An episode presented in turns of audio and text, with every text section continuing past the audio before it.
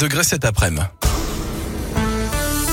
Le journal des bonnes nouvelles, c'est avec Gaëtan Barallon. Bonjour Gaëtan. Bonjour Guillaume, bonjour à tous. On débute au parc de la Tête d'Or avec ses naissances à répétition au sein du zoo. Ces derniers mois, on a pu voir arriver chez nous un grand lémur. C'est une espèce de lémurien en danger critique d'extinction aussi. Ah, c'est bien. Trois binturong, une espèce insolite entre le chat et l'ours en quelque sorte. Et puis ça pourrait continuer avec ce crush à venir. Guillaume, deux tapirs malais ont été mis en contact début mai. Et alors Rencontre considérée comme cruciale pour la survie de l'espèce. Faudra attendre quand même quelques mois pour savoir ce que ça a donné. D'accord. Manger des brocolis ou du chou, c'est ce que recommande en tout cas une étude récemment publiée par l'INSERM, l'Institut national de la santé et de la recherche médicale. Ces deux légumes permettraient notamment de limiter les problèmes de peau. L'étude ne précise pas en revanche comment convaincre nos enfants d'en manger. Et puis cet exploit à nouveau au sommet de Vous l'Everest. alliez partir sur un autre. Bon, Ah pardon.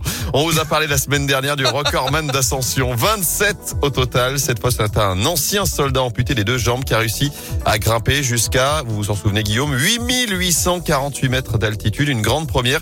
Il a dû attendre plusieurs années pour tenter sa chance, le temps que la Cour suprême du Népal annule une loi interdisant aux doubles amputés de tenter leur chance sur le plus haut sommet du monde.